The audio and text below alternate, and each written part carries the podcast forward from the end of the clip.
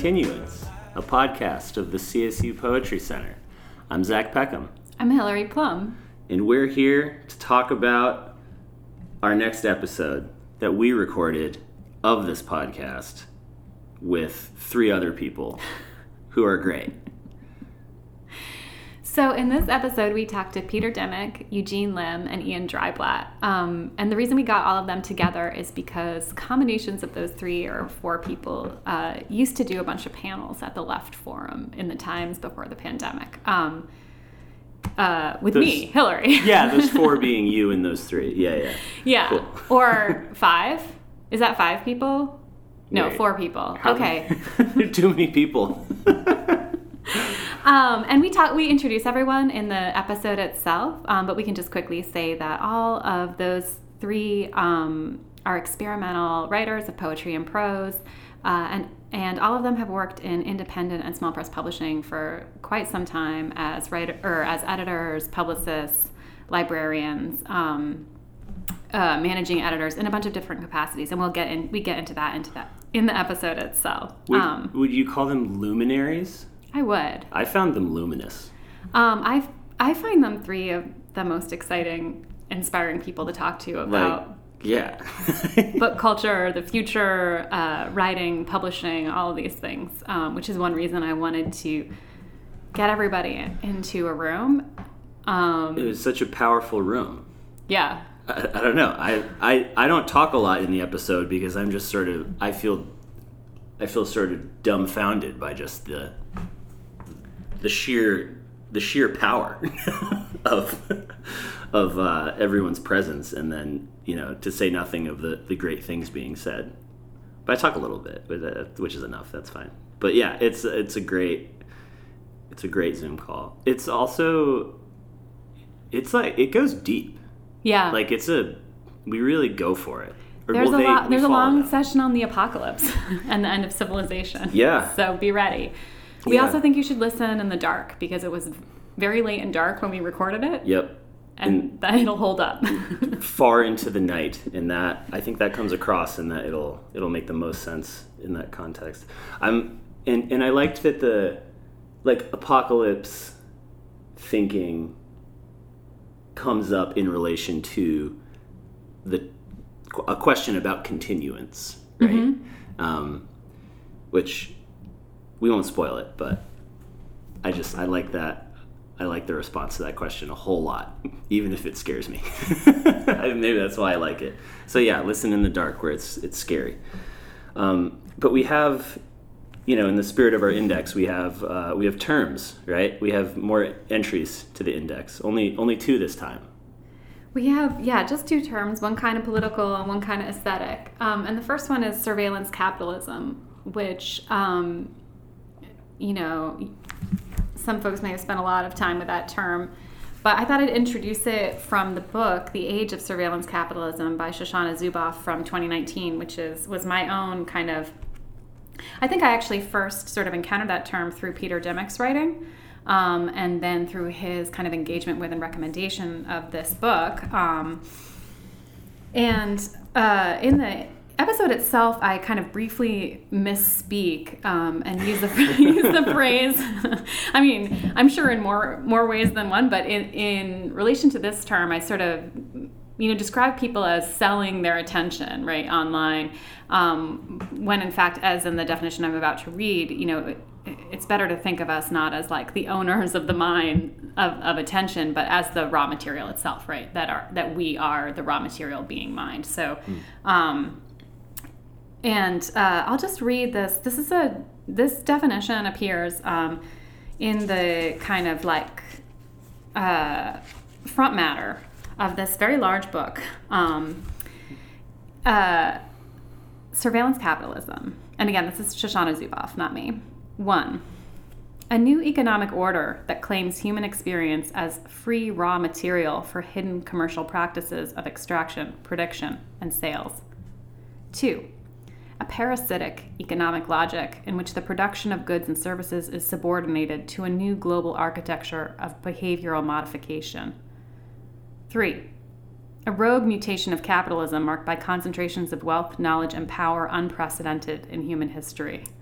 Four, they keep escalating, by the way, the foundational framework of our surveillance economy. Five, as significant a threat to human nature in the 21st century as industrial capitalism was to the natural world in the 19th and 20th. Sixth, the origin of a new instrumentarian power that asserts dominance over society and presents startling challenges to market democracy. Seven, a movement that aims to impose a new collective order based on total certainty. Eight, an expropriation of critical human rights that is best understood as a coup from above, an overthrow of the people's sovereignty. That's the end of her definition.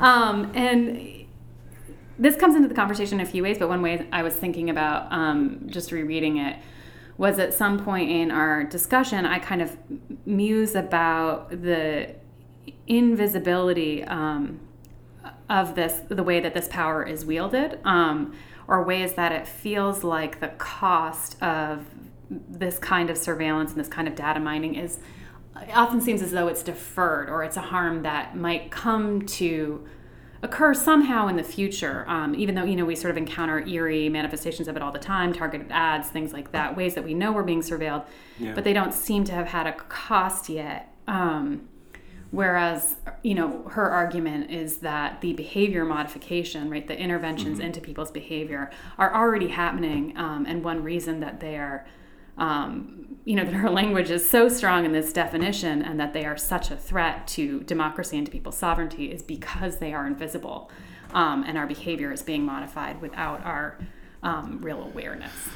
Yeah, and it's that um, it's the it's the weird like sleight of hand that creates the illusion of choice when like you know what yeah. I mean like yeah, yeah. The, uh, these are the search results this is mm-hmm. everything mm-hmm. or like you know these are the uh, these are the four possible answers on the multiple choice. You, you know, it's that like strange, um, like deep level of design that uh, I don't know. That's what this sort of like theory behind how this gets like enacted is what creeps me out. Yeah, the most. Yeah, and a way that with in terms of reading, it can feel like like we're used to reading as kind of an act of choice or agency, but in this way like are we really like choosing to read social media you know like are we choosing to scroll like uh-huh. that's not really how it works and we're also like have of course so little agency about then what text we're presented with and how our of course how the algorithm is working for us but also just like the time that we spend there mm-hmm. um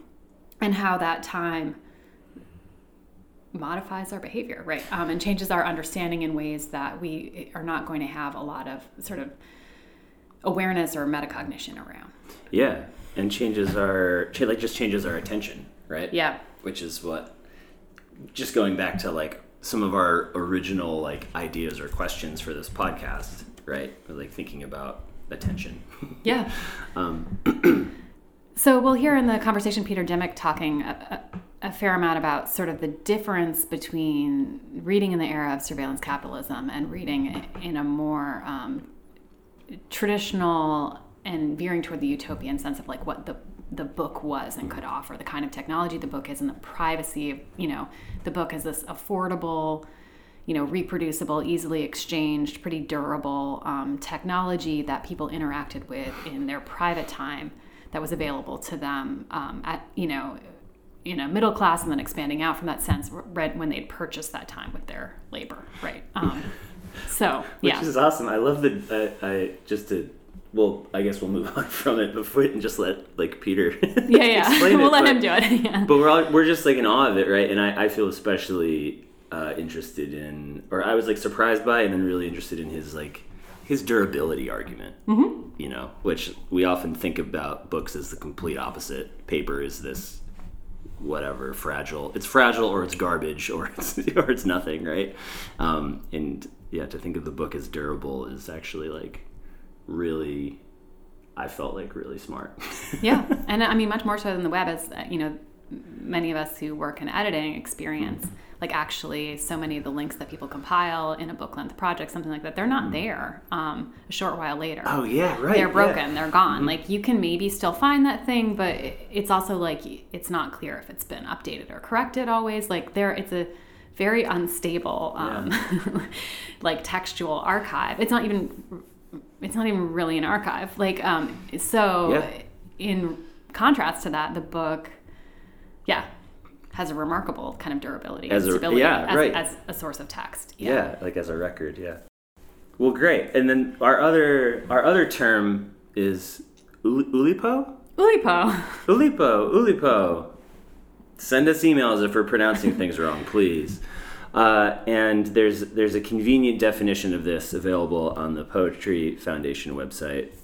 Uh, I don't want to steal your joke. Do it. But Oulipo Pofo? Pofo Oulipo, ergo, is an acronym for, now, French words that I, I'm not going to try to pronounce because I'll do it wrong, but um, the Workshop for Potential Literature uh, which is a group of writers and mathematicians. And I'm just reading off the uh, I'm reading off POFO right now, just you know to be to be true, true, transparent. Uh, a group of writers and mathematicians formed in France in 1960 by poet Raymond Q U E N E A U and uh, a, a, a, math a, a math man. Um, so, uh, what's important to know about this uh, aesthetically is that unlike the Dada and Surrealist movements, Oulipo, again, I'm still quoting, rejects spontaneous chance and the subconscious as sources of literary activity. Instead, the group emphasizes systematic, self restricting means of making texts.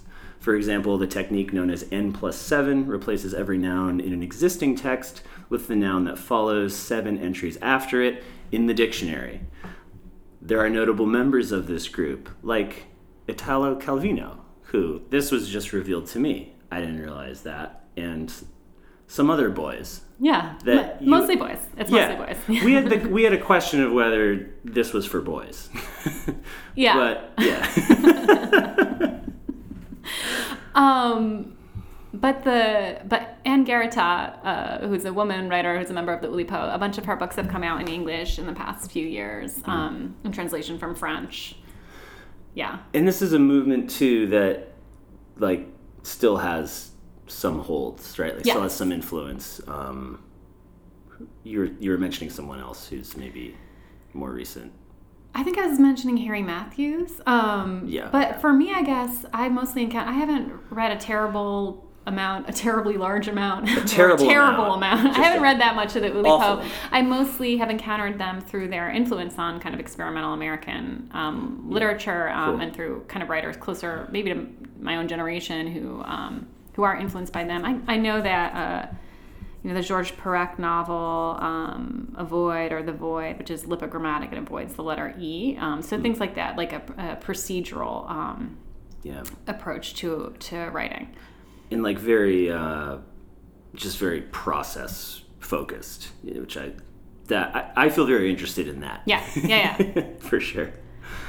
Um, I think I guess we can say they've been very very influential. Yeah, it's an important movement. Some of you probably know a lot about them, and I, am sorry that you had to listen to this several minute yeah. discussion. L- listen us read off a website. Yeah, like idiots. Um, but it comes up. Does um it, does Ian mention it first, or I think maybe Eugene does. Eugene does. Okay, yeah. cool. And they get they get into it. I mean, they know more than us. So, That's true. Which yeah. is which is kind of the thesis of this entire podcast. Yeah. They know more than us. okay, rad. We're here to introduce you to the introduction. yeah. yeah. What about how do you begin? Do you really want to begin at the beginning? We're giving we're giving you a suggestion of where where to begin. Um, okay, well, maybe we should just go talk to them. Let's do it. Okay, here we go. Hello, this is Hillary. I'm here with Zach Peckham. Hi. And Peter Dimock, the writer and editor formerly at Random House and a senior executive editor for, uh, for history and political science at Columbia University Press, who is the author most recently of the novel Daybook from Sheep Meadow, The Notebooks of Tallis Martinson, out on the independent press, Deep Vellum. Hi, Hillary. Thank you. Uh, also here is Eugene Lim, writer, editor and publisher of Ellipsis Press, librarian, author most recently of the novel Search History, out on the Independent Press Coffee House. Hi, Hillary. Thanks for having us.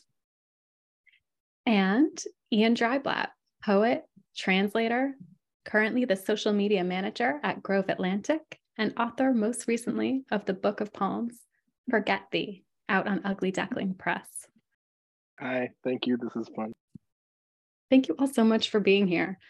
Um, this podcast conversation is our first Zoom conversation, but a follow up to a number of uh, panels, conversations, chats we've had over the years, especially at the Left Forum, where combinations of this group of people met a number of times over the years. And I'm just going to share the names of some of the panels that we were on together over the years. And if y'all haven't, despite the um, embarrassment some of my panelists are fellow panelists are exhibiting, um, if y'all haven't gone to the Left Forum, um, you're missing out. I hope to be there again. Uh, it was often at the John Jay College of Criminal Justice in New York.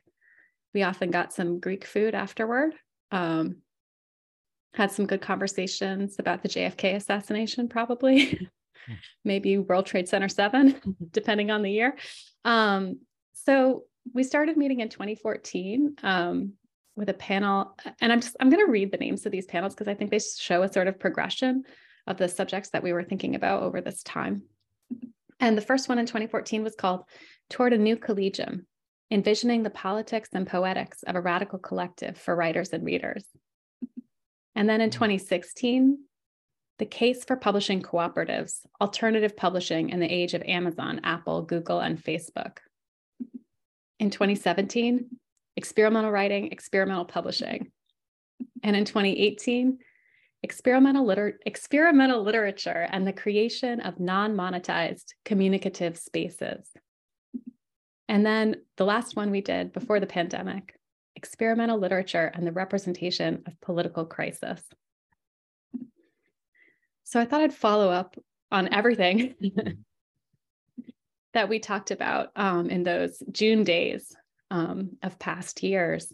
And I have uh, just kind of four big questions for us, which are each just sort of a keyword um, that I took from those conversations and from some of our emails um, before this, uh, before we met today. Um, and the first one is just I kind of wanted to hear from you all about the state of publishing right now, um, post pandemic, but we'll put post in quotes because it doesn't really feel like we are post pandemic, um, but we're in whatever state of it uh, this will prove to be. And maybe I'll just I'll throw some of my own kind of thoughts and struggles of the moment out there, um, just as jumping off points.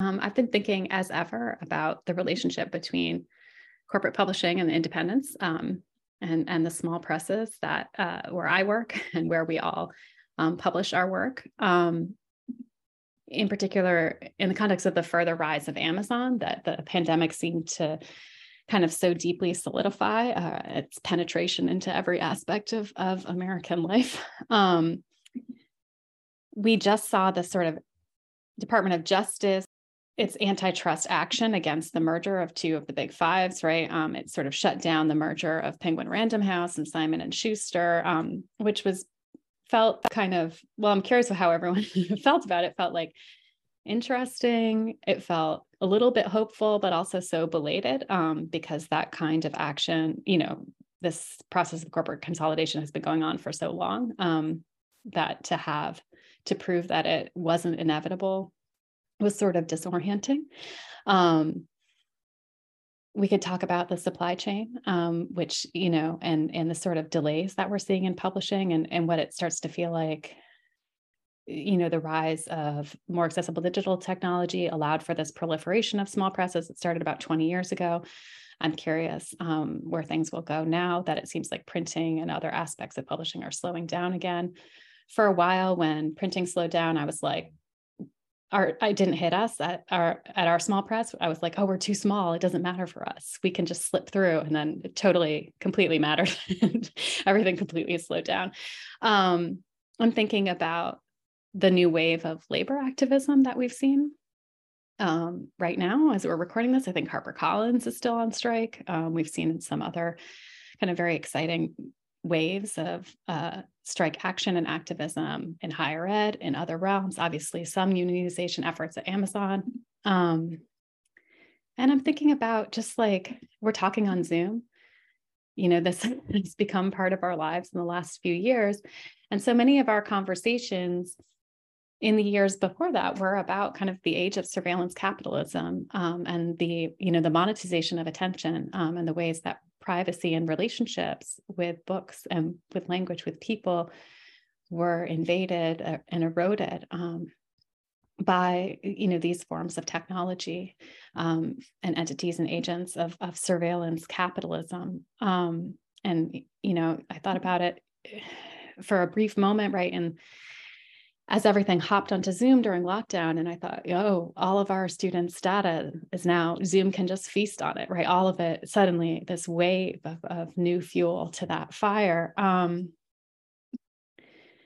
and Peter, you you kind of beautifully said an email um, a few days ago, just talking about an experience of internal colonization that you that you feel yourself increasingly experiencing from all the media machines. Um, and I thought that was a, a very striking way to put it. Um, in the last few days or week or whatever it was, we've also seen the closure of some like of the large, what I think of as the larger independent entities in our realm of publishing. Astra, which had kind of an exciting new magazine, just shut down. Bookforum just closed today. Um, mm-hmm. Those, at least for me, were some of the bigger places that I ever published. You know, so and so I find myself kind of turning again to small presses and their sense of possibility and freedom, um, even as they're they're very thoroughly marginalized in in the publishing market. So those are a little pile of my own thoughts um, about the state of publishing right now. What's striking to me about, and I'm retired from publishing. I worked for 17 years at Random House and then 10 years at Columbia University Press as a history editor. Anyway, um, what's striking to me is that there's a feeling of desperation that seems to me to increase that I'm further away from publishing. And my own personal experience is how separate my value, I value reading so so much so highly, and that I don't care about books anymore. That it's funny that the circulation of books as objects in the world, and I think the, the business is schizophrenic that that reading and books have this tremendous authority, but what's broken apart is the circulation of these physical objects or even online sort of websites and the monetization that that's involved with, and the dis- disconnection between that um, that that desperation about making money out of books and and making the necessary corporate 10% or 7% and the and the continuing authority of writing and being a writer or and reading but i just realized that you know the way i phrase it to myself is i i really don't care about books. I really care. I think we value reading much too low lowly and we don't value books. We don't value books as reading. I don't we should stop valuing them as commodities and as content monetization as content that is in the past that the market was a uh, was a form of circulation a vehicle for circulation of thought and that thought was never thought to be monetized. I think it was always assumed that thought was outside of monetization at least you know pre pre computer that and that now that we can monetize consciousness that's what i think is new. And it it gives an, a sort of an added authority to reading and to literature but it also literature i think is being absorbed by that by that all value is monetized. So how do we distinguish what we're doing as writers from being how not to be caught up in this in the in the frenzy of this kind of profit of profiting from content in the face and, and a diminishing amount of time in which there's no infinite future in which reading can keep going. That is we've got seven years left before the climate wrecks culture. And so you know and so it seems to me there's a failure of culture and of, of institutions of cultural institutions that are not monetized. And there's a failure of kind of personal ethics that somehow can be distinguished in a community of communication that's um, that's not within a frame of monetization, whether on on social media or on Zoom or on on that we're all it's I mean we're all saturated with it. And how do we distinguish? And we yet we want we're yearning for this authority of non-monetized expressions of thought that somehow can be captured and kept and given to other people in a timeless in a timeless kind of or what we used to think was a timeless kind of way anyway i'm sorry to go on but that's that's sort of the and i just I know you guys all work for a living, but I'm retired. So I, there's a different, I was just shocked at how long it took me to realize that instead of being a, uh, an editor who had stopped being being able to do really what I needed to. That is, I sort of felt like I was a failure as a senior editor, and it took me years before I realized that that um, it wasn't books that mattered; it was reading that mattered, and that now I'm just intent on separating the two. And I think even independent presses are they are presses in their books, and they are inevitably dealt, you know, in the middle of, of commodification and commercialization, but their yearning is to escape it. And I think that's the tension that is interesting to deal with as publishers. How do we actually accomplish that? And I don't think we we yet recognize what that form will be like. We haven't found it yet, but I think if we think like that, there's a possibility of finding something, some way of that. I don't, I don't pretend I can imagine it, but I can, I can sort of write about trying to imagine it. That's. what I was going to say, I have a, a reaction to the idea, Peter, uh, that uh, and the, but I end up agreeing with you. But the the idea of um, it's uh, I value reading and not the book. And the the one thing I would say is that uh, the book as a commodified object might not be of um, ideal value or the highest value, but it is a technology, the sitting of there and reading in, in that form of technology. And I don't want to particularly fetishize it, but it doesn't have all the distractions of yeah. the other ways that people read. And and the so I was gonna say up to like up to that point, I was with you entirely because the the reading object uh, the the op, the object, the book, the codex is, I think, uh, dying. I mean, we're watching it; its importance go away. I was at this. I was thinking about this one. Uh, the two things that confirmed it for me that, like, I don't know if this was the nail in coffin, or maybe if these are two obvious things, but but uh, I went to a uh, reading with the uh, writer Hua Hsu, who's who has the new memoir out, um, but he's a collector. He's a collector of things, and he's a collector of records. And at one point, he turns the uh, turns to the audience and he goes, uh, "Do you? Am I the only one who collects things?" Looking for a hand raise, and it was it was far less. It was a fewer number, smaller number than I would have predicted, and it hit me that the fetish that maybe our generation had for records and and books, and how um, how entirely dissolved that is or how entirely changed that is um, i don't think i realize it. And i think it's hitting all the markets in, in a similar way. Um, and uh, and the, the the idea of the the idea of the book is just it's just plummeted. I see it you know in my work as a uh, a librarian with with with teenagers.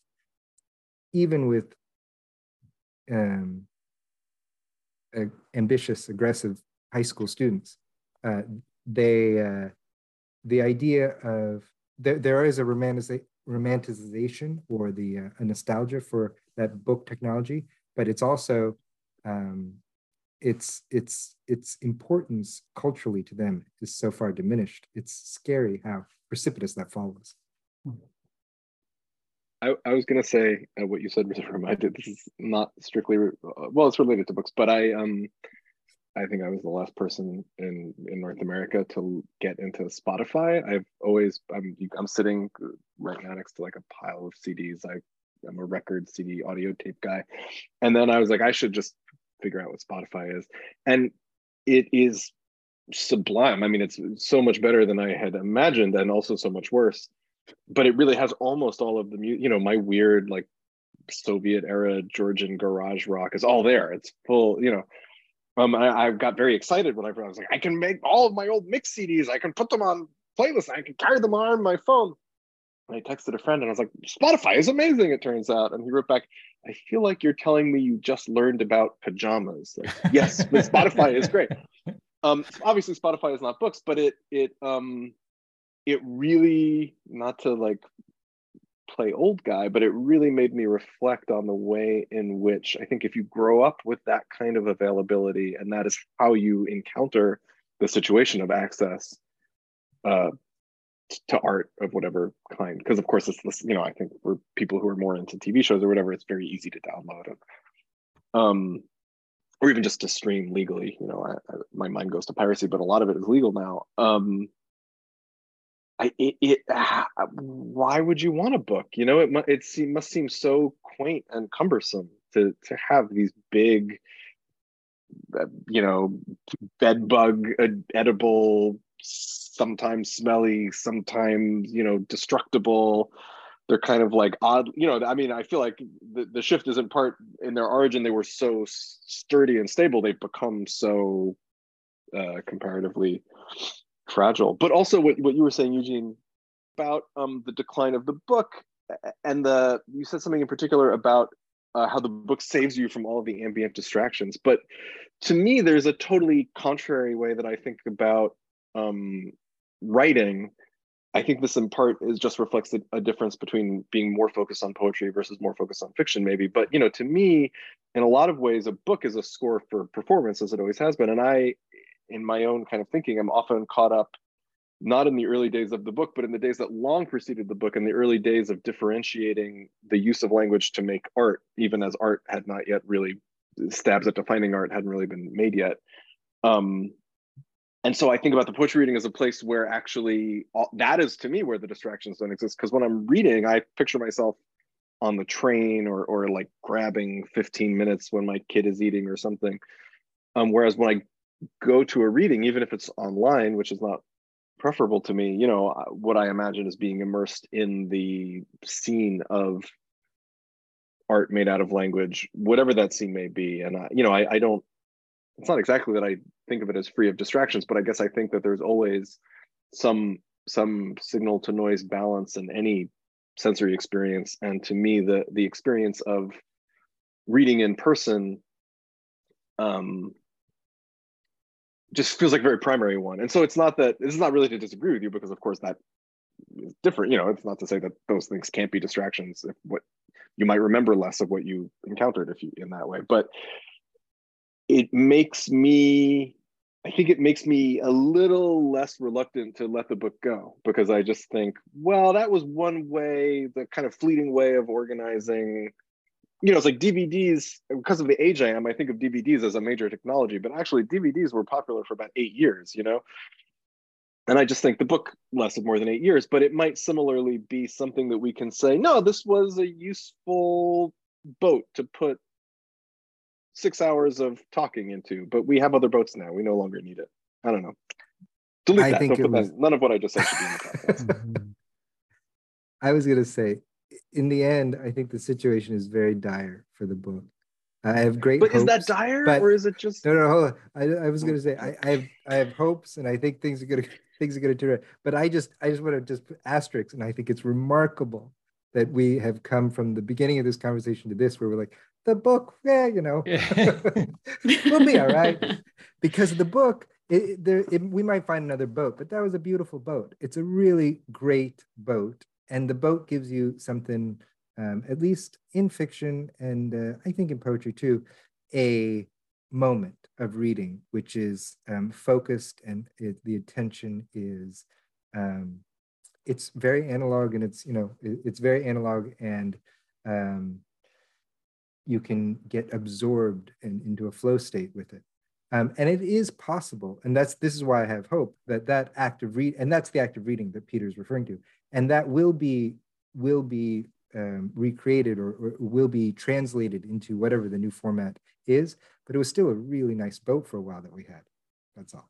Um, and it. there and there are repercussions, just like when we move from album culture to to streaming culture, where the way we listen to music changes because the technology has changed.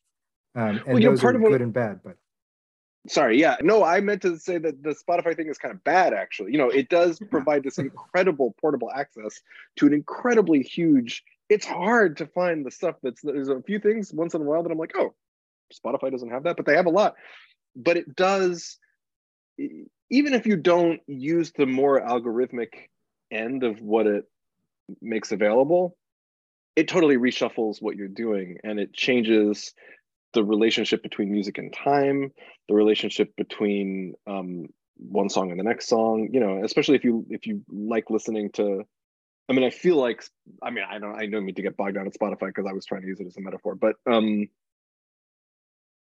I say it all in part to say that I, I agree with you that the boat was nice for us. I don't know if it was nice for everybody in the same way, but that also I wonder if, or, or part part of what what Peter's saying makes me think about is um, that it's that you know the the technology shapes the experience of engagement, and so that I I think it's not it's not just a matter of like well let's refocus from the book to the act of reading, but it's actually you know reading is I mean the book is the modality through which reading for a long time has been primarily articulated.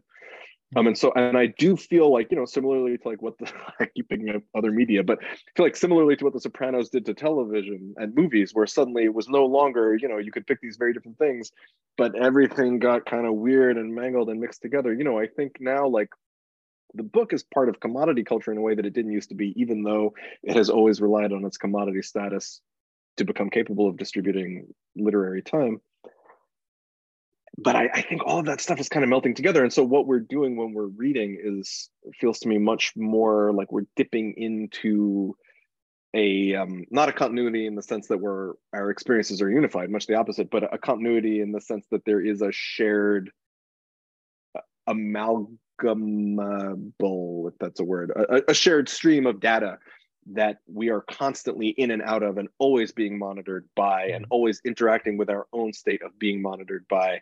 And it you know literally controls the world. In other not in the us but in other places wars are fought for it or, or certainly will be or partly are. You know like it's just it's huge. And we when we talk about its effect on the the bigger categories of daily life like how the, our political system has completely collapsed and nobody can agree on whether or not like one of the two major parties is just nazism and the other of the two major parties is just satanic pedophilia or whatever. You know like these things i don't mean to say like it's all because people don't read as many books and they're reading articles but i do think um you know there there is a i do feel like we see symptoms of the disintegration of the shapes in which uh, mm-hmm. we have we, we have grown accustomed to encountering yeah. that sort of time. And it's funny. I when hearing you speak, I was thinking of you know in nine, I think it's 1904. I don't. That uh, Proust wrote this introduction, which he talks about reading, and he called um, reading um, communication in the midst of solitude. Um, so that the act of reading is communication in the midst of solitude, and that that that quality of that I think that solitude was a new silence, was a kind of bourgeois silence of, of entitlement of a self that's protected from the forces of, of coercion because of the of the protection that the market has given the middle class, or if you if you can support yourself through anyway, if you can accumulate possessions or um, wealth, you are entitled to a kind of centrality of self and a and a and a sovereignty and autonomy of solitude that you then can um, use from which to communicate with other solitudes or other equals or that that that's a kind of enhancement both of the private person but also of the agency of that person to be remembered to be historicized to have effects on the world and that reading was a kind of the book was a form in which there was both community and this the solid the autonomous solitude of an individual had a social um, coherence and a permanence that it that had in no other form besides the book that it would be mem- that books would be reprinted that it, and a book would last. And that so that, that it seems to me that that now that the present or like hillary the title of the of the podcast the indexing continuance that the, the the question of the coherence of continuance is really much up for grabs. That is there is not a a, a clarity about um, what and you know we all want narratives or we all want to say we have made a difference in a narrate and narrate it but we don't know how to narrate the lack of a future the lack of a failure of continuance. So we can index things but we can't create and the so the and the book traditionally i think was the anchor that, by which a middle class culture at least as a model for universalism of some kind you know kind of kind of performed the idea of a social solitude that was liberatory, that we don't, that we don't, we can't use the book quite to do that anymore, but that we still want to, I at least still want to do that. Uh, you know, that everyone's valuable and everyone's um, needs to talk to everybody else, that there needs to be a, a form of communication and a form of autonomy and that go together in some way. Um, and that the book kind of modeled that for a for hundreds of years, or for for what feels like a long time, at least since the 18th century. And the business, that's what I mean. I mean, I mean, the hopefulness of publishing. When I was in, you know, an assistant public, there was a tremendous kind of hope in the future that it was we were on the cutting edge, that we were helping produce a future meaning for for and we it was a game, but it was also the that we were on the we would be at the pre, at the presence of the of the birth of new ideas or new cultures or new new thought or new ways of living. And that that feeling feels to me most authors or most people i work with as authors don't don't feel don't to me don't feel feel themselves to be in that role. My you know my experience in in trade publishing uh, increasingly has been that there's just no no divide between entertainment and ideas or whatever. Not not to suggest some like pretentious you know high and low thing but just that there are different modes. And uh, my experience is that there the the the climate of production is to requires or is thought to require completely obliterating that that difference mm-hmm. so that everything is is just a product you know? If you worked for a think tank great does the think tank have a twitter? I was just going to say hasn't it always been thus for commercial fiction though? And the the reason that you get things through is because there was a brave soul here or there that defied things or i mean i think that it's true that probably historically there was a, a gentleman's narrative to publishing uh, but um, but these days i think that uh, the, the only thing that's holding up literature are the small presses and the independent presses in large part hmm.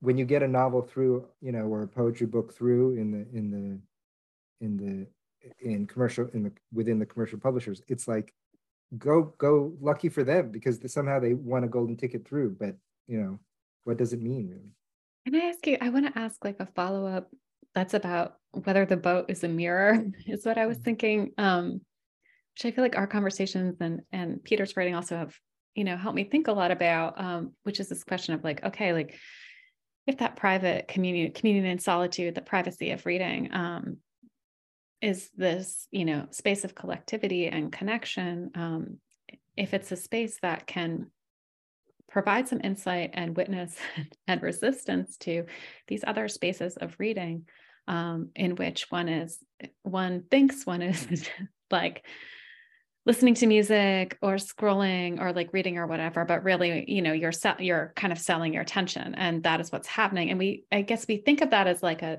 trade-off but we but not really. We think it's not happening, right? We think that there's a time in which, in the future, in which it might matter that it happened, but that time is not yet now. And because it's because of the way in which it's happening, it's like always going to be invisible. like we can't see the effects that it's having in a way. Um, but that doesn't feel real that feels like the specter of possible future harm or change you know and that's why peter your phrase internal colonization seemed so there was, right to there me. was a there was a dichotomy i heard on the radio uh, i didn't listen to the whole interview but mary Maryanne Wolf i think is her name she's a i don't know she's a writer about uh, she's a writer of popular nonfiction about uh, the topic of reading i think um, but she said something about um, there is language is a naturally uh, occurring human skill, but reading is not. And reading is actually uh, composed of uh, um, you know several different complex mechanisms. It's not something that's central to like like a language skill is to to humanity. And reading is complicated. And what we think of as reading prior to the internet was um, was a uh, was kind of a, a deeper, uh, more absorbed form of reading. And then there is this other thing that we're doing constantly, which is which is makes sense from uh, from uh, neurological or biological perspective, which is skimming a lot of information constantly, skimming and you know transferring uh, our focus to different places and skimming and, and trying to go through lots of and sift through lots of data fast, as opposed to reading one single mind for a long period of time, right? Those are two different forms of reading. And they're both, they both come under the rubric of the term reading, but are actually quite different exactly. activities. And I think that I guess for me, that's just um, I feel like in the scanning or the skipping that coherence is delivered to you by the algorithms of the of the logic of the companies, whereas that deep solitude is is a kind of time in which the self has to generate coherence out of your own voice of all of all the words that you've internalized. You get to your coherence comes out of on the model, kind of on the model of of reading once it's there of how do I beginnings, middles, and ends of stories, and how do I insert myself in that form of as if that's coherence in language, how do I form that myself? I mean that so that it's kind of a mm. coherence of, of a mind right because when you yeah. read a novel you're reading another mind and then you yeah. have that you know, maybe that metaphor of the mirror that hillary was bringing up is possible because or or you know a, a telephone a one-on-one conversation with another mind but the thing that is that where you you described as a coherence created by the algorithms is actually i think there's no coherence there's just like right. it's a mm-hmm. it's but you're diving into the land of data but there is a there is an organizing logic of maximizing return on investment so that there's a there's a structure underneath it that's not linguistic i mean that's why it doesn't have to use language but it is maximization of a profitable return against other forms of investment not against other activities of survival yeah. But i and I, that is you know it's just a very um unwholesome coherence but that it's i think we're maybe more coherent than we've ever been because instead of kind of being at the loose ends of of experience and encounter and trying to cultivate a self from it instead you know like i, I slightly disagreed with what you said hillary because i don't think that we are selling our attention. Our attention is being sold. We don't get the you know we're we are again we're the ones and zeros being moved around. Mm-hmm. um the the capital flows between other parties and we very rarely you know even those of us who are literally working in the book industry are very rarely party to the actual changing hands of the money, except in very limited uh, quantities. But I think that it, I think that part of the deep horror of it is the way in which it it is constructing for each of us and for all of us in our various collectivities. You know, a, a ghastly coherence, a coherence that we probably want no part of, um, and that, as you say, we mostly don't perceive. But I, I feel like paradoxically, it's also it's a it's a coherence that is very tolerant of discontinuity. It teaches us how to live disconti- discontinuity and disjunction, and that that coherence. Anyway, that just feels that's made up of fragment. It's fragmentation and atomization, as a, as opposed to other forms of relatedness to other people. That's I just feel like it teaches us how to be happy, being entertained by discontinuities rather than by the work of connection to other people. Mm-hmm. That you know as long as something is being accumulated somewhere else yeah exactly. as long as that's weighted so that things flow down those lines. And and the accumulation is is and the way you judge it is by monetizing it. So it's the it's the monetization at the end of the day or the end of the quarter or at the end of the the the corporate need of return on investment not how much carbon gets spewed into the atmosphere as a result of this in in past you know in a couple of years in 10 years anyway I mean, it is it is the it is the maximization principle of of of um, of monetization, not of value. That is when monet when all value is monetized, there's no way of standing outside it. That's what I guess publishing. I think is you know finally trying to find a place outside of monetization to talk to each other. Maybe I don't know. Yeah, and I think your I think your correction's right on. I mean, I think we're more oh, I didn't the natural resource. yeah, that is that is being mined. Um, I, I was, I guess I was trying to think with the, the boat that's a phone, that's a mirror of, um, you know, that like, is that mirror a place where we can see all of this happening? Um, but then, you know, if I say that that's what a book is for, well, people don't generally think that that's what a book is for. So am I inventing some sort of esoteric idea of the book where it's this, you know, site of, um, you know, resistance to monetization and data or something you know but but it's if it's not actually being treated that way and it's not really i don't know like is there a way to to hold on to that um my next like keyword slash question which seems like it has to do with all of this and um and with the last thing that peter said about um you know, publishing as, as maybe finally arriving into us a, a means or a site of connection um, was just the word community, um, which is a word that gets, you know, overused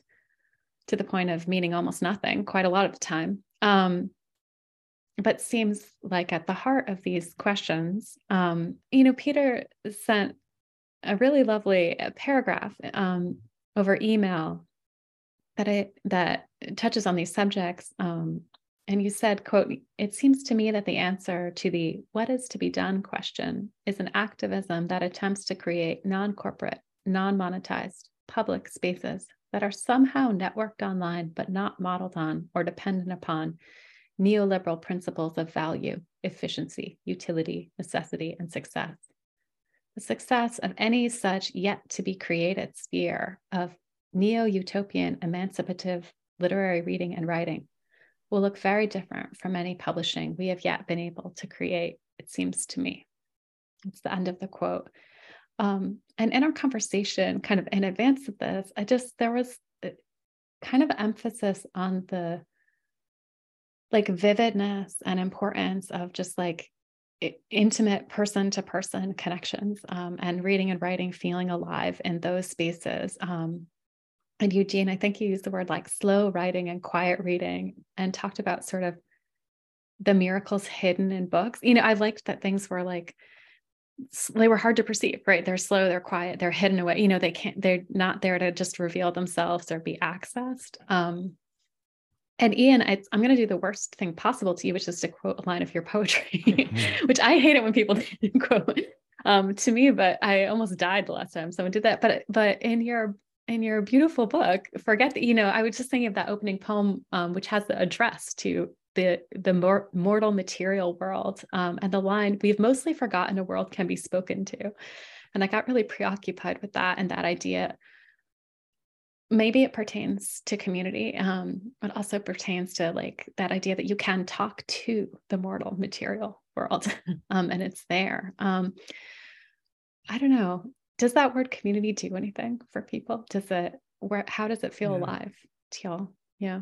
It, it came alive for me the other day because i you know when i wrote that paragraph i sent it to an author i've been working with tom ross whose novel is going to be coming out like deep vellum and he's very much involved in in his day job is to do with with um, financialization, and but he's also a novelist, and he was and an activist. Um, he's foremost, I think he would define himself as a writer, as an activist, and um, uh, especially environmental activist. But he just took it for granted that the problem, or it seemed to me, he immediately saw that the problem was that the future would be networked, that it would be online, that it would be driven by um, by the internet.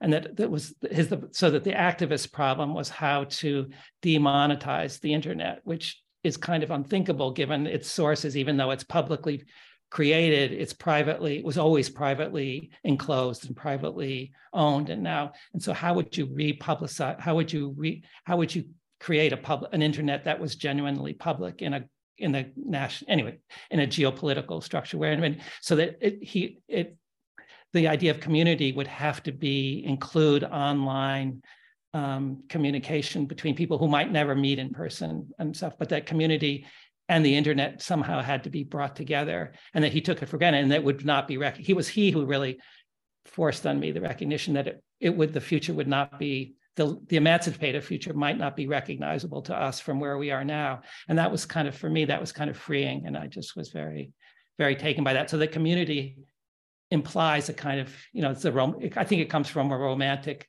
a democratic community has romantic origins and in, in also literary romantic origins and that, that, that those have to be that kind of romantic revolution maybe has to happen again in another form that we we don't know what it is yet. Anyway, that's that's just nonsense. But I just I just um, uh, was taken by that. I had been resisting that for a long time. The notion that the internet would be um, could be demonetized or or made into a public good in some way, or could be could become a commons rather than a, a continuing closure by encapsulate, you know, uh, enclosure by by privatization and by monetization so that it made me hopeful in a strange way. His his comment made it made me hope that I, I that there was hope and I didn't know what it was, but I could work for it. And either, despite that, I could I could keep going in a hopeful mode about literature, not knowing where it would lead. And, and it would change the tradition, whatever the future came, it would change the way we saw the history of it so that I didn't have to worry about betraying the history of something I didn't know what, what the future of was. Sounds very, fr- I mean, it sounds very freeing to be unrecognizable. Um, I mean, it, yeah, sounds very, I mean, I was thinking about that when we were talking about like what um, you know what the online experience this internal colonization does to people. And it's like in a novelistic way it's very familiar. I mean we've all, we've seen many people publicly and semi publicly kind of completely change through by be, being very online right? Um and even as it's perfectly obvious it still isn't quite I don't know, it's like a disease there's no name for or something where you're like, this is really happening. And I can see it happening to me. I can see it happening to other people, but there's not a name for it. So to have some kind of rupture from those recognizable, those patterns that are so rec- so recognizable, you don't want to name them because that would mean kind of admitting that all of that really was happening. You know. To me, I mean, this is sort of an unpleasant thought, but I that's what I'm here for. Uh, I when I think about that, I, I agree that it sounds very freeing, and then immediately to the question that arises in my mind is: so are we talking about the aftermath of some kind of violence. I mean, it, it's so hard to imagine the forces that would actually pry those internet spaces out of corporate control that is already almost military in its extent and its interaction with you know states. Mm-hmm. um i i i don't know. I don't have an answer. I wonder what what that what are we actually talking about when we talk about something that so radically reorganizes the internet in a liberatory way? Like what what what's you know if that's midnight what happens at 11 p.m you know? Mm-hmm. yeah. yeah yeah. yeah. I think it's yeah. And we see it's like today that video was circulating of just like a room of people booing Elon Musk. I don't know if you all saw this right. moving around on the internet today. like um and you're like that's the sort of, you know like that's an energy. It's like when it's released in these tiny ruptures um, it feels very powerful but if you know then what? It doesn't it doesn't matter to you know like but it like i feel it too when i watch it. I'm like okay okay you know and but then it vanishes. Yeah i get i just feel like that the suspension of that there's already an amazing amount of violence going on but it's kind of so that I, i'm you know uh, to suspend the question of I, I think it's the right question, but to suspend it for a minute, it seems to me that that is what small presses are about is that I consider publishing success. If 30 people, if 30 people have read a book of mine and are delighted or moved by it or or it feels it has created that that that it's the scale that the small scale of intense intimate reading with you know of a communication among strangers that may not even know each other that out of that you know the the the combination of of a lot of small non-monetized spaces could create a kind of movement for something. It might be violent but it, there's always violence and that it's it's it's um there'll be a violence of of catastrophe. I, I feel like there's an imminent catastrophic violence within the next 20 years that will make the second war look bearable. And you know so it um I mean, I feel like there's this looming violence through and over us about um, about everything. And anyway, so that, but it's out of these in the small press world is modeling in a way this small community, small groups of readers who are reading the same text and may or may not know it. But it feels to me that that's that is a non-monetized emergence of something that that might be something that's possible. That to value that for its removal from from exploitation by by monetization might create like you were saying a spirit that that would move people that would that we don't know what the future would be but and it would it would i'm sure it would it's going to occasion violence but but violence is coming no matter what we do in some form and it's and it's already here in, in a way yeah, and that we're already living in so yeah. Actually, in a very extreme, I mean, the case of the literal infrastructure of the internet in a pretty extreme way between what it takes to mine the minerals that the things run on and what it takes to generate the electricity that the server, you know, it's there's a lot of very direct violence already happening to to maintain that. I'm not to say that it couldn't get more Yeah. but I, I don't mean to disagree with the apocalypse because I think it, I think it's quite I think everything that you're saying is quite plausible. Um, but in terms of small presses, I think that I think that um, you know it's a shrinking island. I think that it is a shrinking island, but it's also there are uh, it may be, you can think about it also as a monastery in the Dark Ages. You can think Yeah. about it. Uh, you can think about it um, as sanctuary. I, I don't know. I don't know what how to think about it, but I also what I the one thing that I've come to realize is um, it doesn't matter what I think. I can, I can just continue with my small press ways and uh, and and try to create networks and try to push the writing that I like and I think is engaging and I think is serious. And um, you know, if if we're going down with the ship, we go down with the ship. If we if Yeah. you know if there's this transformation via violence or utopia or whatever, then um, then I hope it looks nice on the other side and we make it through. Um, but still, we're just you know we just kind of paddle in our own way, and uh, that's what the community is. It's kind of um, it, I think it's kind of consolation, sanctuary, uh, protection, all of that, um, and it's it's uh, it it's it makes the days worthwhile. I loved in your email when you said something about, I'm sorry, I'm missing, but imagine justice, what the, the occupation of imagining justice or imagining kindness. I mean, that, that, that, that's the work of, of, um, of daily life, inside and outside, all I'm these at- things we're talking about. Yeah, I might have said compassionate attention or loving Yeah, attention, yeah, yeah. something like yeah, that.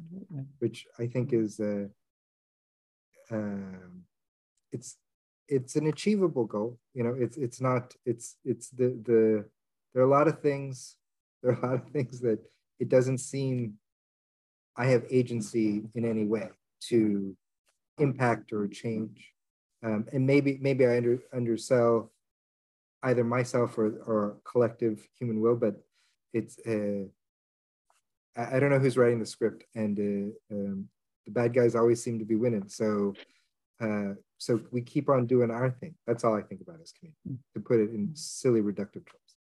I like And those sometimes terms. maybe the cavalry will come in at the end. At the Yes. moment. Well, can I ask?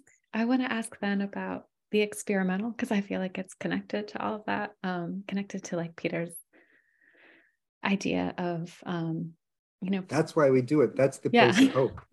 Yeah, imagining the un- the unrecognizable or imagining oneself as unrecognizable and that kind of like loving attention. And I think increasingly, um, and Eugene, I feel like this connects to what you said, even though I'm not sure I can build the connection um, super articulately myself. Um, where more and more I think like I feel similarly about small presses, and I also think that more and more their structure is the thing that matters. You know, like um, that, like I do want to put books out, but it's like the books are an occasion for the for relationship, um, and maybe not the other way. Like the point of the relationship isn't to put out a book. the point of the book is to have the relationship. Um, and I don't think, you know, that doesn't feel like 100% true every time. And I also don't mean to make, you know, publishing sound, um, you know, more utopian than, you know, publishing is ridiculous and like fraud, etc. Um, you know, and, but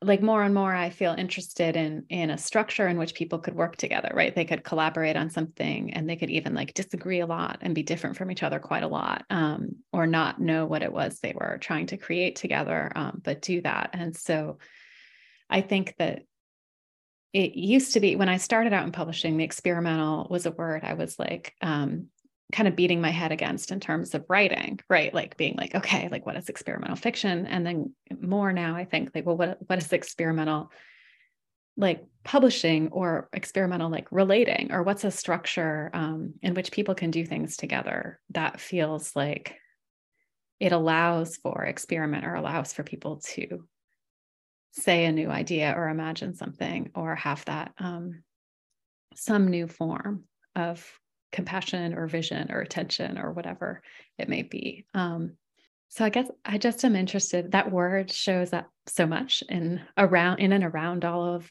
uh, our work, and I'm yeah I'm curious what it sort of means to you or how that word is your companion these days. Um, I think it's a double question because the experimental in publishing, I don't know, in some strange way, I have um, I th- there are parts of the traditional small press community and book that I find um,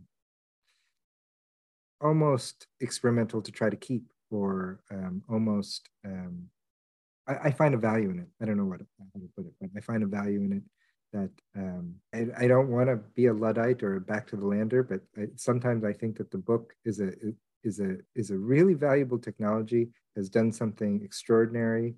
Um, it's a meditative object.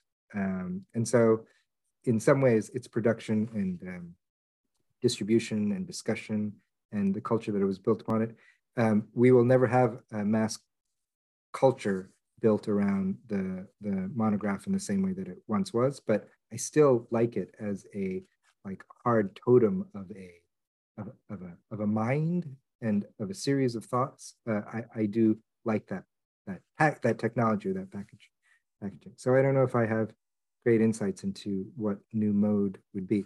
But as far as the experimental in fiction, I think of it as within the constraint of that form, and maybe it's an maybe it's a long narrative of long text-based narrative some other technology, but um, whatever in the constraint of the word novel, um, the creation of that form, uh, I like the experimental because it, it because that's why we do what we do. It, it's the it's the um, articulation of the poss of the impossible or the not realized yet.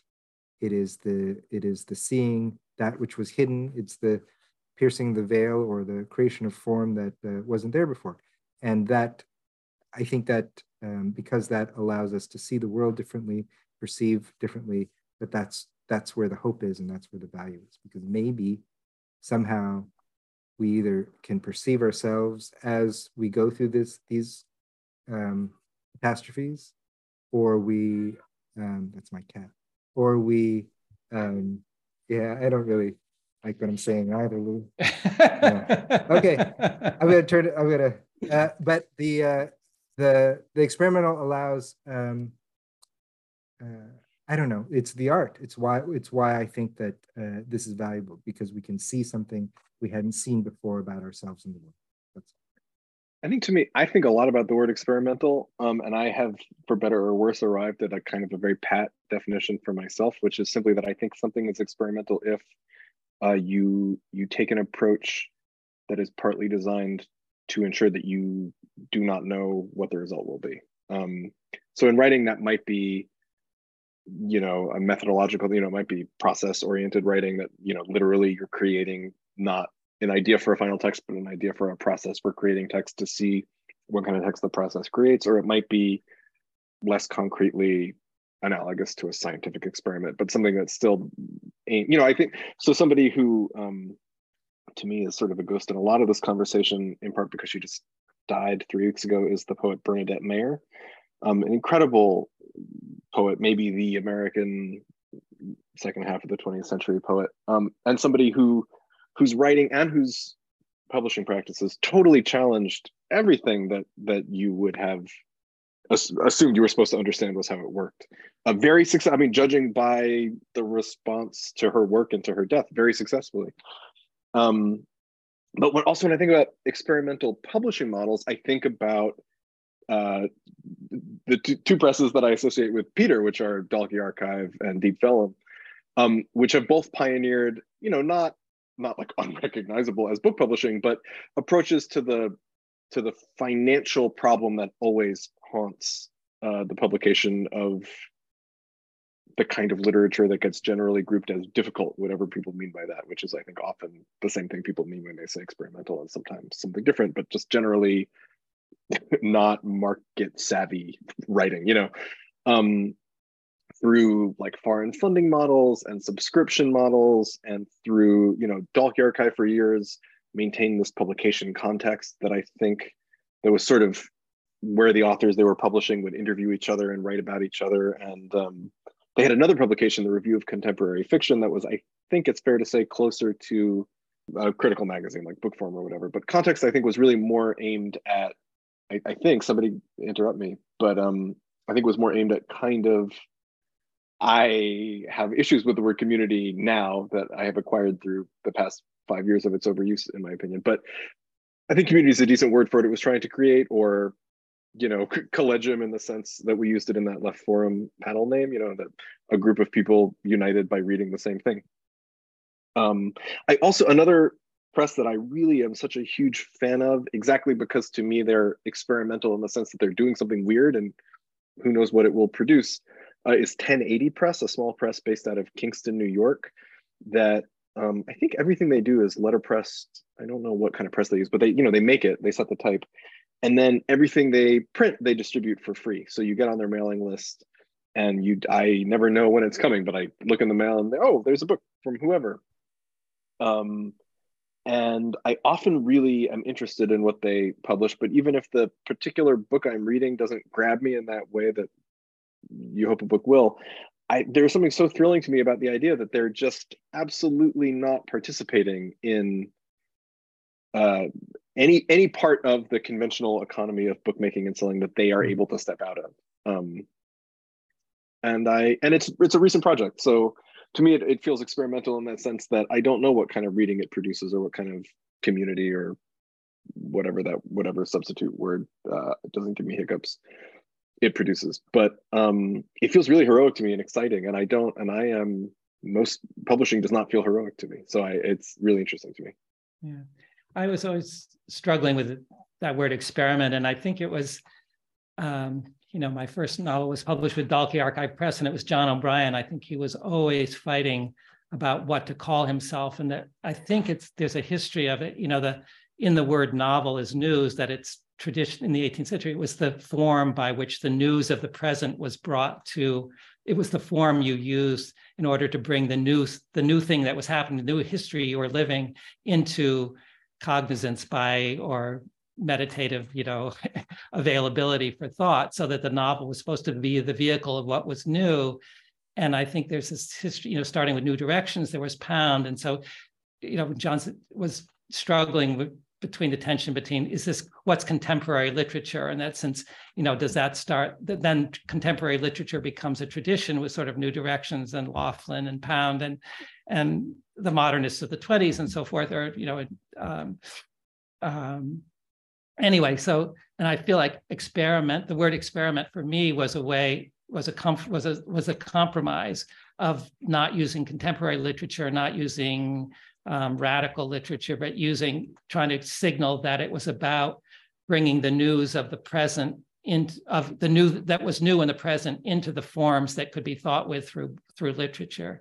And so i think there's it is how do you bring how do you create a form that's adequate to the history you're living and that in a way the novel always that the novel that is interested in finding a form for that experience that is new is novel and is its novel experience what form do you use and i feel like at least for my generation it was you know pynchon was the kind of the experimenter, the the person who took that the furthest. That is, or at least at least inspired me, or Marquez, or that you need a new. The novel is job is to provide a form adequate to the the newness of the history that's happening, and yeah and connect. But of course, paradoxically, how to make it continuous with the past and how to connect it to the past. And so that's that tension of um, it's a word that stands in for whatever whatever the form the form of an unknown form, like you were saying, Ian. I think you know precisely that it doesn't. Have, you don't know what the future is. You don't know what form it's going to take, but you need. It's going to in writing. What is that creation of that new vessel for experience look like? And you can't know it in advance. I mean, that's what's exciting about. I mean, that's what I think. That's why I write. I think to to find out what what experience is, and in the given in the form of or what form it will take and I don't know that until I until I write it. or it, it it's clarifying it in some way. I love that definition too, uh, Ian. I think I think you like, think you nailed it. Um, because I was thinking too, what I like is that I is the sort of trust that then require, you know, like if you don't know like what's going to happen, you have to trust some, you know, like you're in a state of trust, um, whether it's for the forum or for some kind of relationship or the text, uh, you know, for the for whatever is happening. That's a like you're in a state of trust. And to me, that feels like it's um, you know, something to do with what we're being called into or what's hopeful about that. Um, is not just that someone made something you couldn't immediately access or recognize or digest, but that you had to some trust their making um, in order to experience it. Um, and you're trusting, tr- trusting. I love that word. You're trusting readers to join you in it and inviting, and that that will, without knowing what the what the result will be of what the relationship will be, but you're trusting them to to be able to join them, to join you, or you, you join them. And it's the so way like Okay.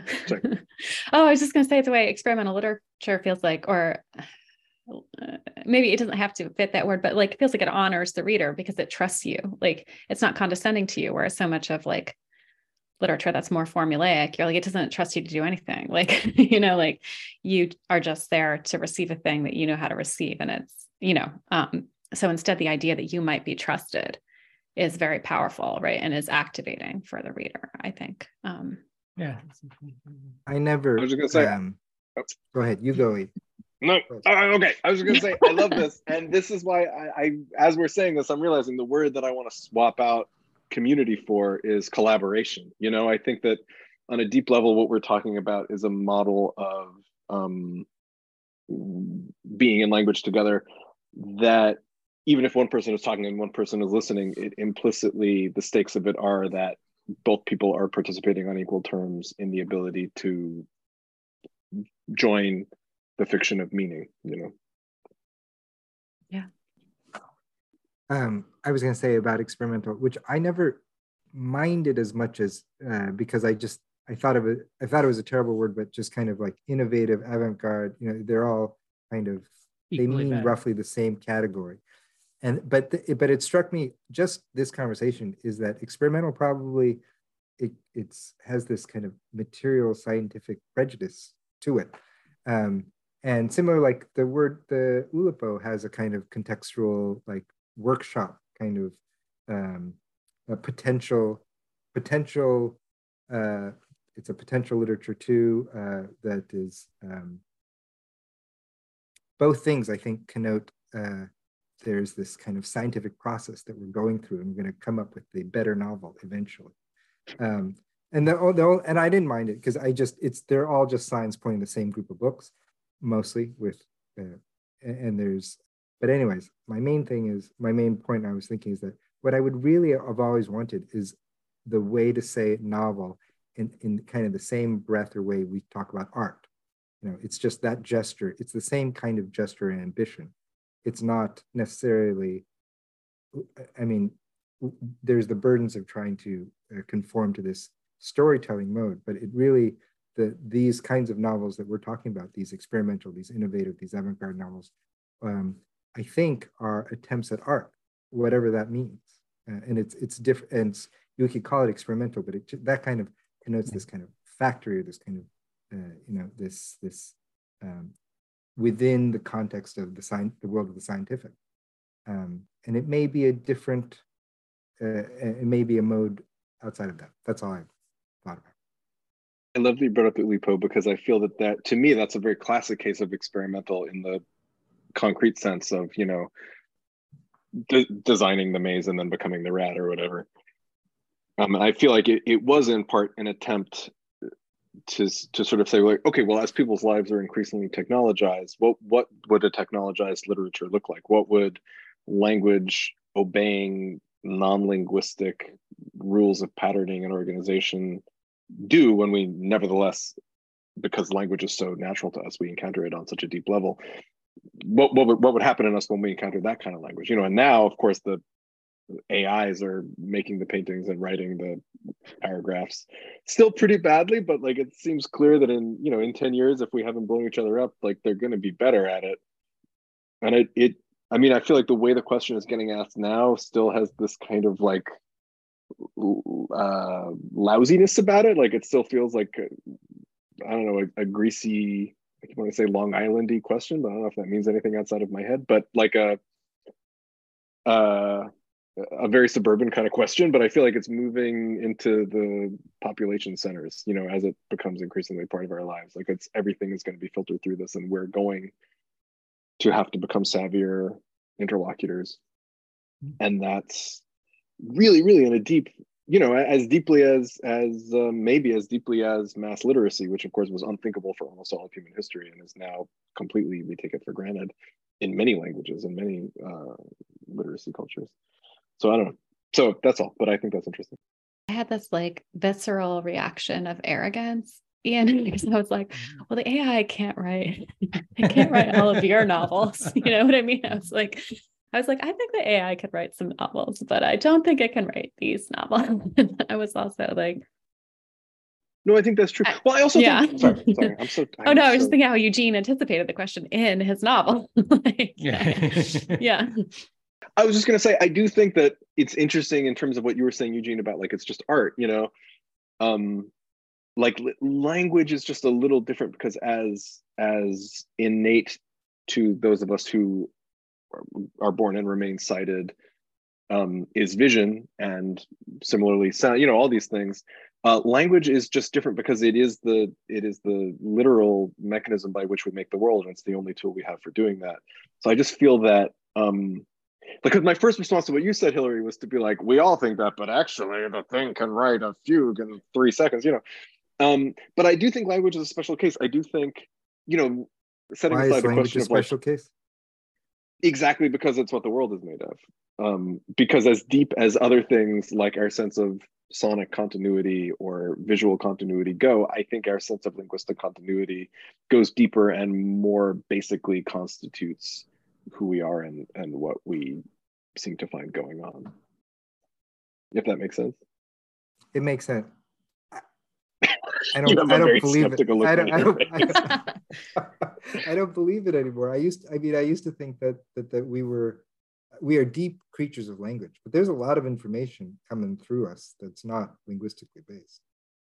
I mean, no, I agree, but but is the I guess to me part of the question then becomes is the world, the big W, you know, the world that not to the most arrogant thing in the universe quote myself, but um in the in the the line that you mentioned, Hillary, you know, is is the world that we can address? Like, is that a different kind of existence than other things that we would agree probably exist? Like to me, it is. I think the world, which I think is made of language, more happens to us as a result of the fact that the world exists than happens to us, for example, as a result of the fact that music exists as much as music is a powerful force that influences how we think, feel, and act. If that if that means anything. I just I guess it's always hard from within language to t- say what language is. You're already always in that loop, and that, so how do you get out? You know, is there a place outside it? And I there is, but then anyway, I I, I think linguistics is fascinating, but I I I think it's hard to. Uh, I don't know how to think outside of language. I guess. I mean, I don't I know how to get. I don't know how you communicate outside of well I'll, as soon as you say it of course you you can imagine it but i i but you're in you're already always inside language well that but that's part of what i mean to say is that you know because it's so it so captures whatever kind of cognitive experience tries to escape it that to me is why it is different than yeah. other other forms of communication we can imagine it's the first line of def- first line of offense and defense.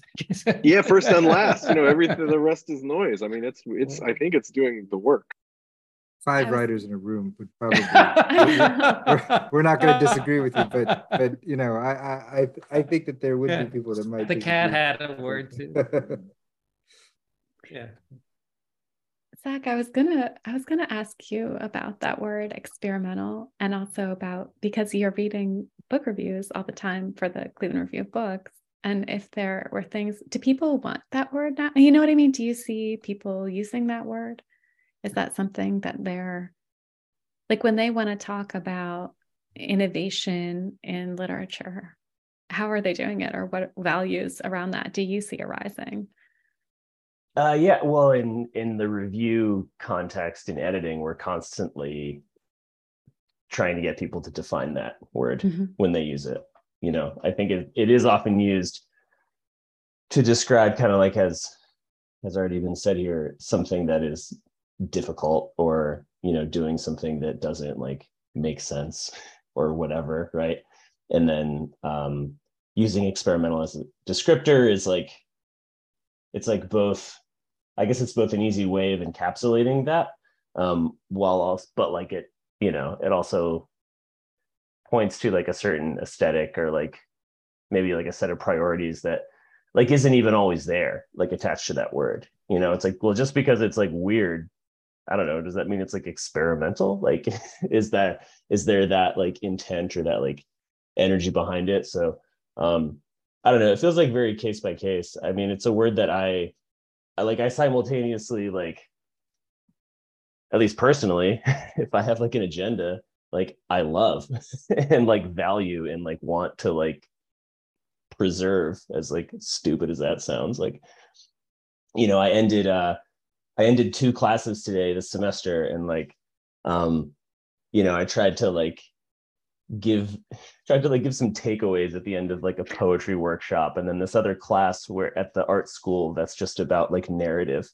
um and you know I I I I used the word experimental and you know basically to like I think as a way of apologizing to my students for like some of the ways I don't have my shit together, you know, to be like, well, thanks for thanks for being here for the experiments, you know, all the times I threw out the syllabus and you know, we tried something weird. Um, but like those were really cool. And uh you know this idea that i i kind of surprised myself when i said this. I didn't like go in with this idea but maybe this was like maybe this was experimental of me. I don't know. Um, to say that like whatever that experimentation is um, that sort of like space of uncertainty uh, however you know it can be defined differently but at least like pedagogically or something like that feels to me like where learning happens. Like that feels to me where like discoveries are and surprises are. Um you know it's where like teaching occurs. It's where like real i want to say like risks are taken but i don't know i don't know if that's like the right way to say it but it's just like where everything really is i mean you you kind of all already said this um, i'm just like in a roundabout way trying to like explain the relationship where i guess it feels like both i feel both like precious toward that word and like skeptical of it you know um I myself am like constantly using it to describe things either like functionally or in a more like editorial way. And then when I encounter other people using it, I'm like, what does that mean? what does that even mean? um, so uh, yeah, I but maybe that's good. I don't know. Maybe that's correct. Maybe I um, part of me feels like to to have like I don't know to feel like an affinity or affection towards something that remains like kind of ongoingly uh slippery or like not totally stable uh I, I don't know I I enjoy that so I don't know if that totally answered your question but if you I guess it depends who you're talking to maybe like it depends on the context you know? Um yeah. yeah. My final question for everyone and people touched on this already what's about hope and what's about practices of hope or practicing hope, things you're doing that feel like hope to you or that feel hopeful. And Zach, your um, discussion of teaching, you know, brought that up for me too, because, it, you know, that's, I think that can be a very hopeful space, you know, and again, not to romanticize it. Like, I don't think teaching is, you know, particularly looking at the labor context in which it takes place. Um, it is not utopian, but there's moments of um, about process, which is maybe what you're talking about um, in those moments with students where it's not about like an outcome exactly, or like it's it's like we were in a, a kind of moment or process or moment together. Um, and you were all trusting each other um, or i was trusting you or you were trusting me with something and that in itself was kind of a was felt hopeful um, and it felt like people were like wanting to go further with something or get engaged with something or or be challenged or be present. Like people were mobilized and alive like um and that you know you know my emphasis of the evening is looking at those moments of, of um, process and and to return to Ian's word collaboration um, rather than feeling like okay experimental literature is a way of describing like an aesthetic or um, a kind of way a novel looks or something like that but but rather like a process whether it's a composition or a process a, a type of relationship it asks you as the reader into you know and those things feel feel very hopeful to me. And even things like you know the cleveland review of books feels hopeful to me as a place where people like respond to books which you're like i don't know why anyone would bother doing that. You know like what's the you know um like i can't believe anyone writes a book review. Uh that's amazing. Mm. um so i think those moments of of response and listening where you're like okay like someone said something and i don't know what to say yet but i'm going to try to say you know i'm going to be in that trying um or what did you say like an affinity for something that's still slipping away or is not stable? Um those those feel like the hopeful moments to me. Any thoughts on on hope and how we do it? What it looks like? I've been very influenced by this um, book by Lee Zimmerman about um, uh, climate change and the um, and a culture of denial, and that he talks about there's a kind of compo- a coercion of optimism that there's needs to be everything has to have a hopeful ending. And for me, he was you know he led me to the idea really of um, you know that that denial um, when hope becomes a part of denial, it's lethal but there is a hope.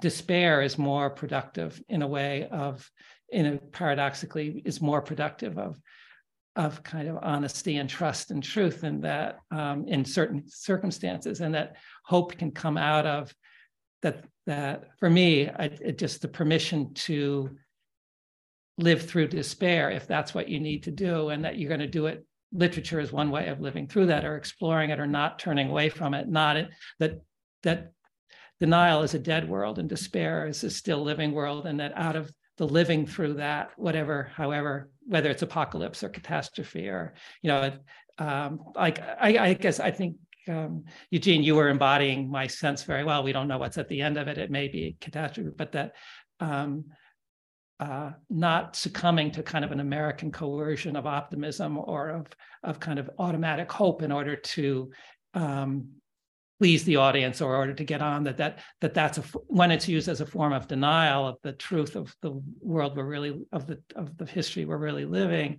you know that that that's there's a kind of joy in letting go of that coercion of of hope and of of obligatory hope and finding hope in the in the experimental processes of of live of of overcoming denial and going living with a with the construction of hope, not with its um, coercion.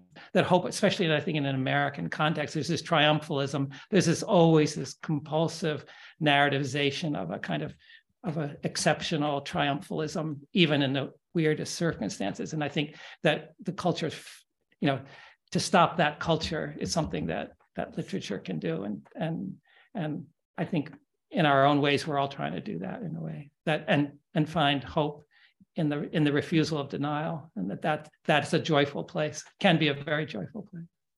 I think there's a joy that can be found in like the triage in the moments that the catastrophe is happening. Yeah. you know like we're uh, like you can turn to yourself and go am i okay right now? Is, is it okay? And it, you it, it's not bad. It's okay. And, there and then there's disaster happening like around the corner to people you love and, and that's not good. But but, but you can kind of but but it's i don't mean a relativism. I just mean like you can um the hope stems from taking a breath and and and you know being okay with where you are you know at this moment. And i also think what peter was alluding to a little bit you know variations on hope and despair. I think um there is a wisdom in the idea of you know, not creating the narrative about the future that, that moves towards triumph or um, despair. And there is confronting each day as it comes, um, doing one's best, or you know, trying to trying to to help help out, trying to help the people you love, and trying to enjoy your own time uh, on this earth and uh, articulate those hopes and dreams you wish to articulate, and uh, move on while the the headlines go off in your mind all the time. Um, and there's a there may be a, privilege to it, but I think it happens almost on every level of existence. You you have to do that in the face of um, either whatever the big story is. You you have your moment in your day. So that's how I think of that idea of hope or despair or how to face the moment. Yeah, I love what everybody just said. Uh, I think for me, I hope is also a word that I would rather replace with collaboration. You know, I think that there there is no hope. Clearly, I mean, it's ludicrous to talk about hope. Like we just shut the country down for two and a half years for a major health crisis and learned nothing, changed nothing, made nothing more viable for anybody. Almost uh, ludicrous, insane. But I do think yeah that we you know we are in whatever networks we're in and we have before us whatever work we have and it makes sense to do it and it makes you know pleasure is important and getting through is important and time happens no matter what you know? So i but i so yeah i i'm not a fan of the word hope because i just seems I, as peter says it seems coercive to me. But um but i do think life is worth living you know? Like i, I think that uh we we find um, what there is to do and it makes sense to try to do it the best we can